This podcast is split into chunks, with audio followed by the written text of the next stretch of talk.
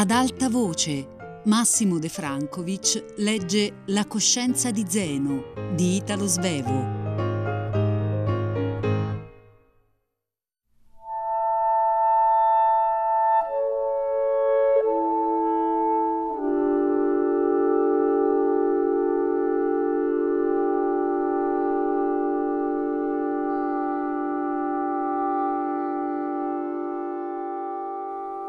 Totale insuccesso con Ada si manifestò proprio nel momento in cui giudicavo di dover finalmente parlar chiaro.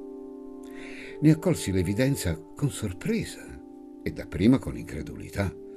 Non era stata detta da lei una sola parola che avesse manifestata la sua avversione per me. E io intanto chiusi gli occhi per non vedere quei piccoli atti che non mi significavano una grande simpatia. E poi io stesso non avevo detta la parola necessaria e potevo persino figurarmi che Ada non sapesse che io ero là pronto per sposarla e potesse credere che io, lo studente bizzarro e poco virtuoso, volessi tutt'altra cosa. Il malinteso si prolungava sempre a causa di quelle mie intenzioni troppo decisamente matrimoniali. Vero è che ormai desideravo tutta Ada, cui avevo continuato a levigare assiduamente le guance, a impicciolire le mani e i piedi e a disveltire ed affinare la taglia. La desideravo, quale moglie e quale amante. Ma è decisivo il modo con cui si avvicina per la prima volta una donna.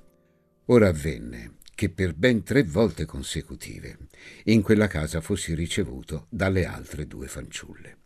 L'assenza di Ada fu scusata la prima volta con una visita doverosa la seconda con un malessere e la terza non mi si disse alcuna scusa finché io, allarmato, non lo domandai. Allora Augusta, a cui per caso m'ero rivolto, non rispose. Rispose per lei Alberta, che essa aveva guardata come per invocarne l'assistenza. Ada era andata da una zia. A me mancò il fiato. Era evidente che Ada mi evitava. Il giorno prima ancora io avevo sopportata la sua assenza ed anzi avevo prolungata la mia visita, sperando che essa pure avrebbe finito con l'apparire. Quel giorno invece restai ancora per qualche istante, incapace di aprir bocca, e poi protestando un improvviso male di testa m'alzai per andarmene. Curioso che quella prima volta il più forte sentimento che sentissi allo scontrarmi nella resistenza di Ada fosse di collera e sdegno.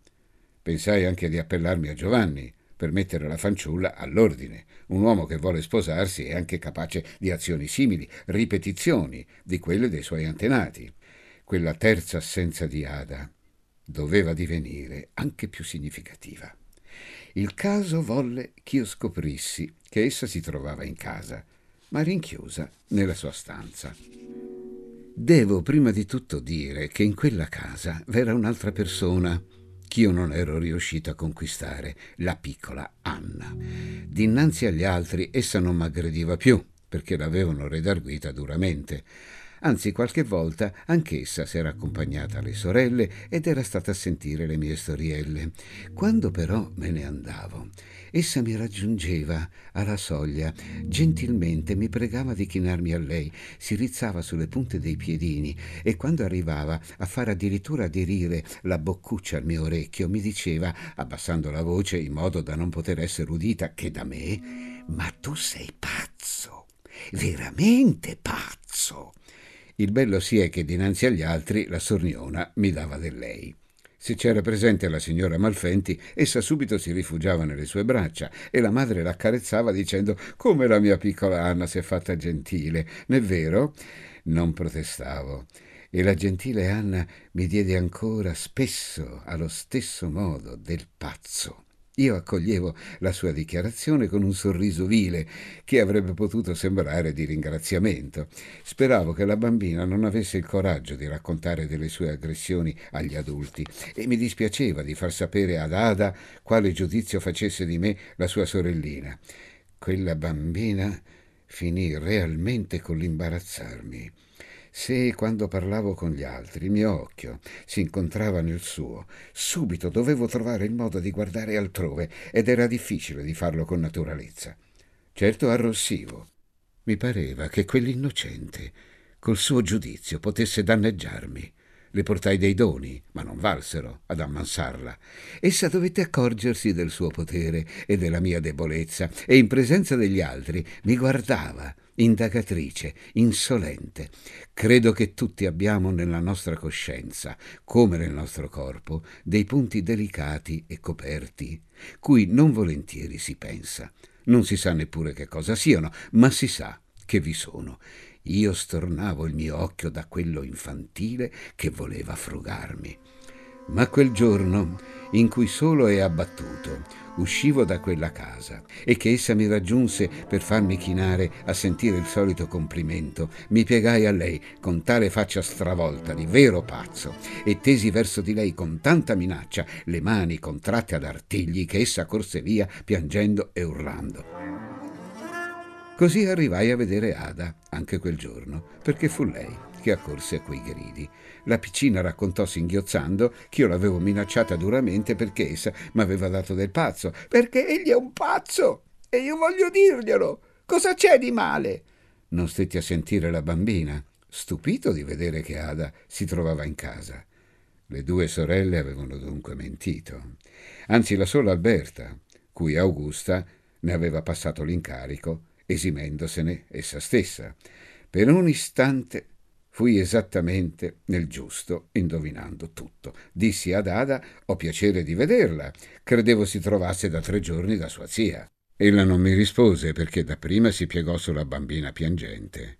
Quell'indugio di ottenere le spiegazioni cui credevo di aver diritto mi fece salire veemente il sangue alla testa. Non trovavo parole.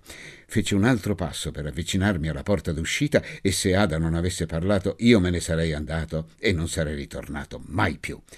Nell'ira mi pareva cosa facilissima quella rinunzia ad un sogno che aveva ormai durato tanto a lungo. Ma intanto essa, rossa, si volse a me e disse che era rientrata da pochi istanti, non avendo trovata la zia in casa. Bastò per calmarmi. Com'era cara, così maternamente piegata sulla bambina che continuava ad urlare. Il suo corpo era tanto flessibile che pareva divenuto più piccolo per accostarsi meglio alla piccina. Mi indugiai ad ammirarla, considerandola di nuovo mia. Mi sentii tanto sereno che volli far dimenticare il risentimento che poco prima avevo manifestato e fui gentilissimo con Ada ed anche con Anna. Dissi, ridendo di cuore, mi dà tanto spesso del pazzo che volli farle vedere la vera faccia e l'atteggiamento del pazzo. Voglio scusarmi. Anche tu, povera Annuccia, non aver paura, perché io sono un pazzo buono. Anche Ada fu molto, ma molto gentile, redarguì la piccina, che continuava a singhiozzare, e mi domandò scusa per essa.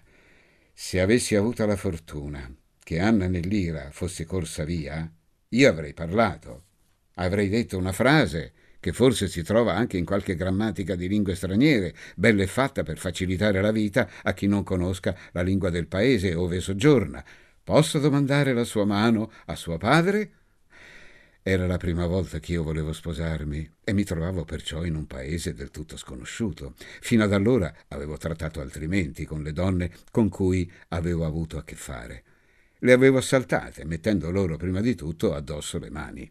Ma non arrivai a dire neppure quelle poche parole.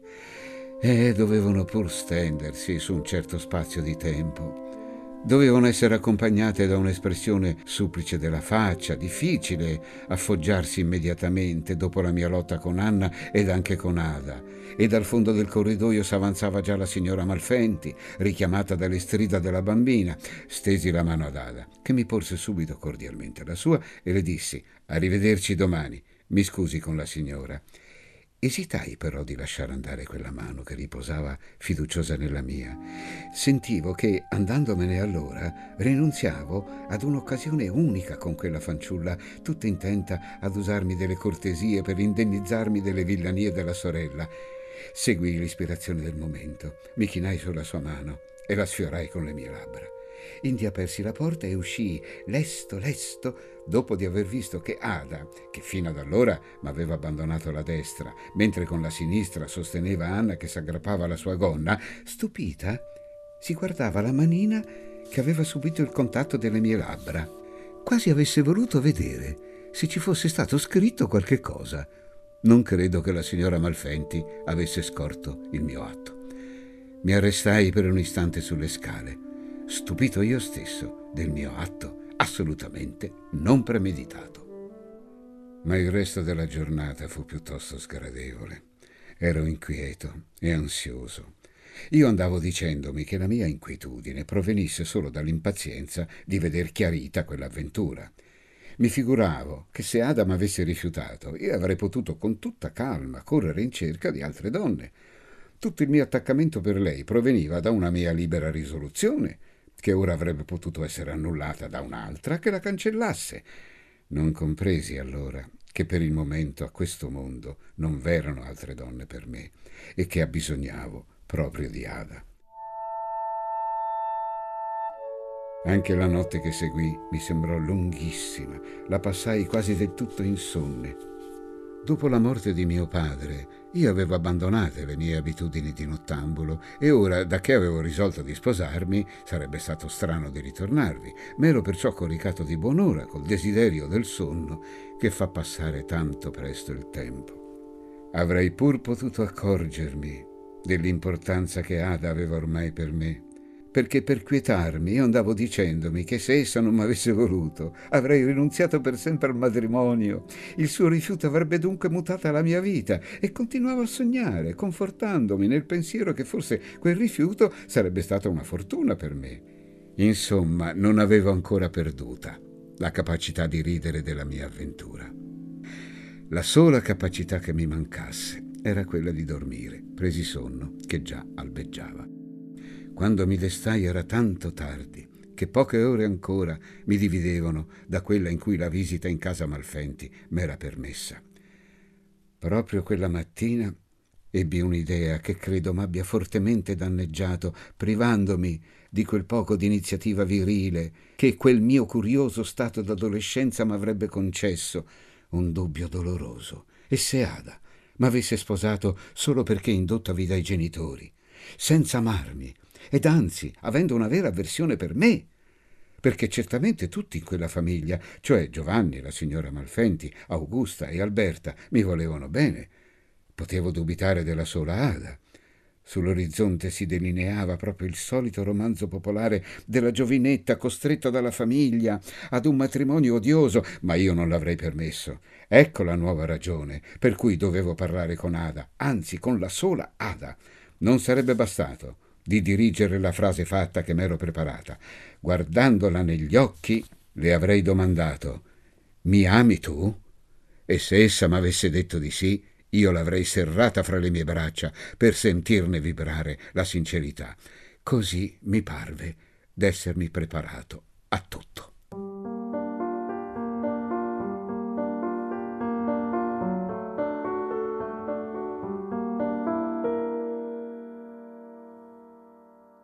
Fui ricevuto dalla sola signora Malfenti, che mi fece accomodare in un angolo del grande salotto e si mise subito a chiacchierare vivacemente, impedendomi persino di domandare delle notizie delle fanciulle.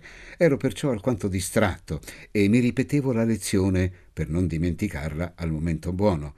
Tutto a un tratto fui richiamato all'attenzione, come da uno squillo di tromba. La signora stava elaborando un preambolo m'assicurava dell'amicizia sua e del marito e dell'affetto di tutta la famiglia, compresavi la piccola Anna. Ci conoscevamo da tanto tempo. Ci eravamo visti giornalmente da quattro mesi, cinque, corressi io, che ne avevo fatto il calcolo nella notte, ricordando che la mia prima visita era stata fatta d'autunno e che ora ci trovavamo in piena primavera. Sì, cinque, disse la signora pensandoci su come se avesse voluto rivedere il mio calcolo. Poi, con aria di rimprovero, a me sembra che voi compromettiate Augusta. Augusta? domandai io, credendo di aver sentito male. Sì, confermò la signora, voi la lusingate e la compromettete.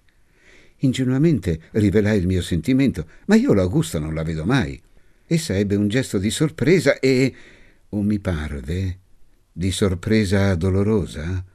Io intanto tentavo di pensare intensamente per arrivare presto a spiegare quello che mi sembrava un equivoco di cui però subito intesi l'importanza.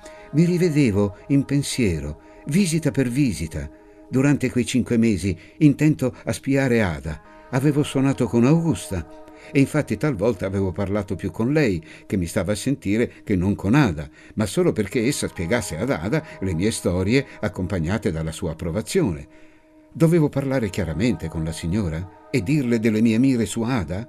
E ma poco prima io avevo risolto di parlare con la sola Ada e di indagarne l'animo. Tacqui, pensavo intensamente ma perciò con un po' di confusione. Volevo intendere, volevo indovinare e presto si vedono meno bene le cose quando si spalancano troppo gli occhi. Intravidi la possibilità che volessero buttarmi fuori di casa. Mi parve di poter escluderla. Io ero innocente, visto che non facevo la corte ad Augusta, che essi volevano proteggere. Ma forse mi attribuivano delle intenzioni su Augusta, per non compromettere Ada.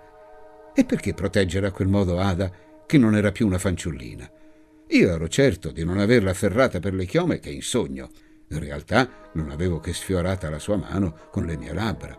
Non volevo mi si interdicesse l'accesso a quella casa perché, prima di abbandonarla, volevo parlare con Ada, perciò con voce tremante domandai: Mi dica lei, signora, quello che debbo fare per non spiacere a nessuno.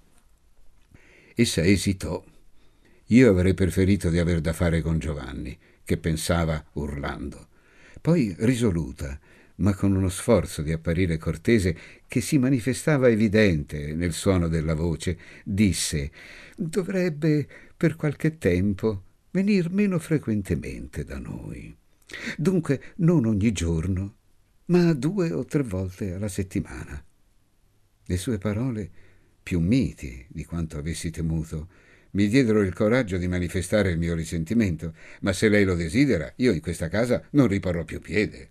Venne quello che avevo sperato. Essa protestò, riparlò della stima di tutti loro e mi supplicò di non essere adirato con lei e io mi dimostrai magnanimo, le promisi tutto quello che essa volle, e cioè di astenermi dal venire in quella casa per un quattro o cinque giorni, di ritornarvi poi con una certa regolarità, ogni settimana due o tre volte, e soprattutto di non tenerle rancore.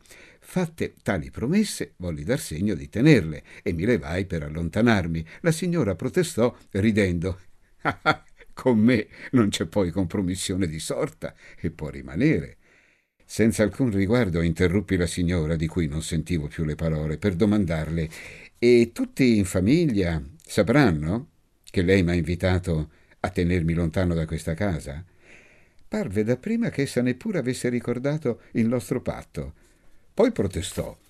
Lontano da questa casa? Ma solo per qualche giorno, intendiamoci.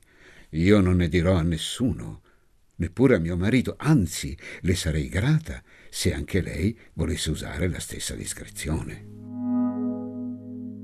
Non appena ebbi varcata la soglia di quella casa, il mio stato d'animo mutò. Che liberazione!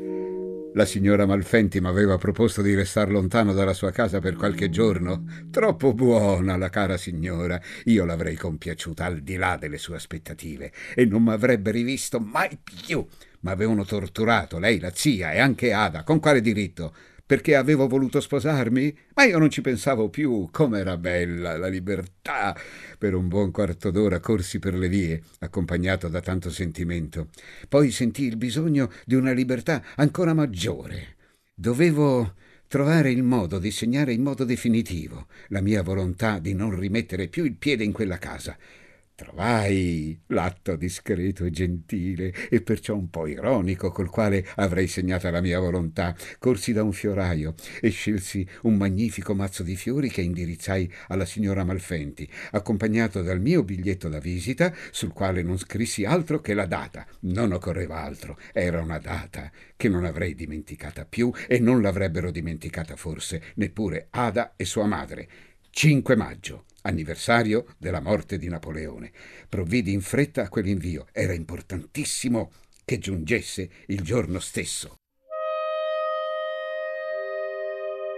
Con l'invio di quel mazzo di fiori, io avevo assunta una bellissima attitudine che bisognava conservare. Dovevo ora stare fermo, perché la prossima mossa toccava a loro. Il raccoglimento che io mi procurai nel mio studiolo e da cui mi aspettavo un sollievo chiarì solo le ragioni della mia disperazione, che si esasperò fino alle lagrime. Io amavo Ada. Non sapevo ancora se quel verbo fosse proprio e continuai l'analisi. Io la volevo, non solo mia, ma anche mia moglie. Lei con quella sua faccia marmorea sul corpo acerbo e poi ancora lei con la sua serietà, tale da non intendere il mio spirito che non le avrei insegnato, ma cui avrei rinunziato per sempre. Lei che mi avrebbe insegnato una vita di intelligenza e di lavoro. Io la volevo tutta e tutto volevo da lei. Finii col conchiudere che il verbo fosse proprio quello. Io amavo Ada. Non importava più di sapere se ella mi amasse Bisognava tentare di ottenerla e non occorreva più parlare con lei se Giovanni poteva disporne. Corsi subito in cerca di Giovanni. Furono due le corse. Una verso il suo ufficio, situato in quella via che noi continuiamo a dire delle case nuove, perché così facevano i nostri antenati, alte, vecchie case, che offuscano una via tanto vicina alla riva del mare, poco frequentata all'ora del tramonto, e dove potei procedere rapido. Non pensai, camminando, che a preparare più brevemente che fosse possibile la frase che dovevo dirigergli. Bastava dirgli la mia determinazione di sposare sua figlia. Non avevo né da conquiderlo né da convincerlo. Quell'uomo d'affari avrebbe saputa la risposta da darmi, non appena intesa la mia domanda. Mi preoccupava tuttavia la questione se in un'occasione simile avrei dovuto parlare in lingua o in dialetto. Ma Giovanni aveva già abbandonato l'ufficio e si era recato al Tergesteo. Mi vi avviai, più lentamente, perché sapevo che alla borsa dovevo attendere più tempo per potergli parlare da solo a solo. Poi, giunto in via Cavana, dovetti rallentare per la folla che ostruiva la stretta via. E fu proprio battendomi per passare attraverso a quella folla che ebbi finalmente come in una visione, la chiarezza che da tante ore cercavo. I malfenti volevano che io sposassi Augusta e non volevano che io sposassi Ada, e ciò per la semplice ragione che Augusta era innamorata di me. E Ada niente affatto, niente affatto perché altrimenti non sarebbero intervenuti a dividerci. Ma avevano detto che io compromettevo Augusta ma era invece lei che si comprometteva amandomi.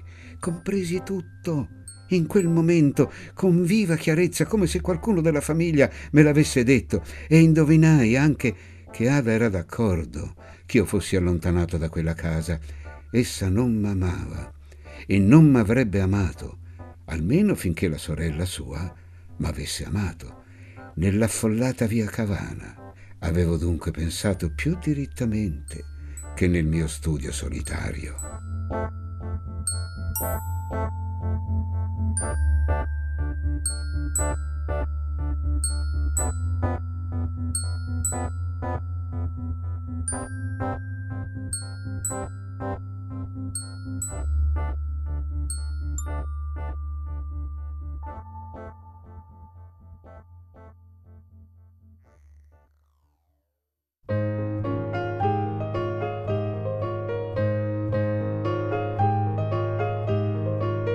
Massimo De Francovic ha letto La coscienza di Zeno di Italo Svevo, a cura di Fabiana Carobolante, Jacopo De Bertoldi, Lorenzo Pavolini e Chiara Valerio. Regia di Luigi Iavarone. Tutte le puntate sul sito e sulla app Rai Play Radio. Ad alta voce è un programma Rai Radio 3.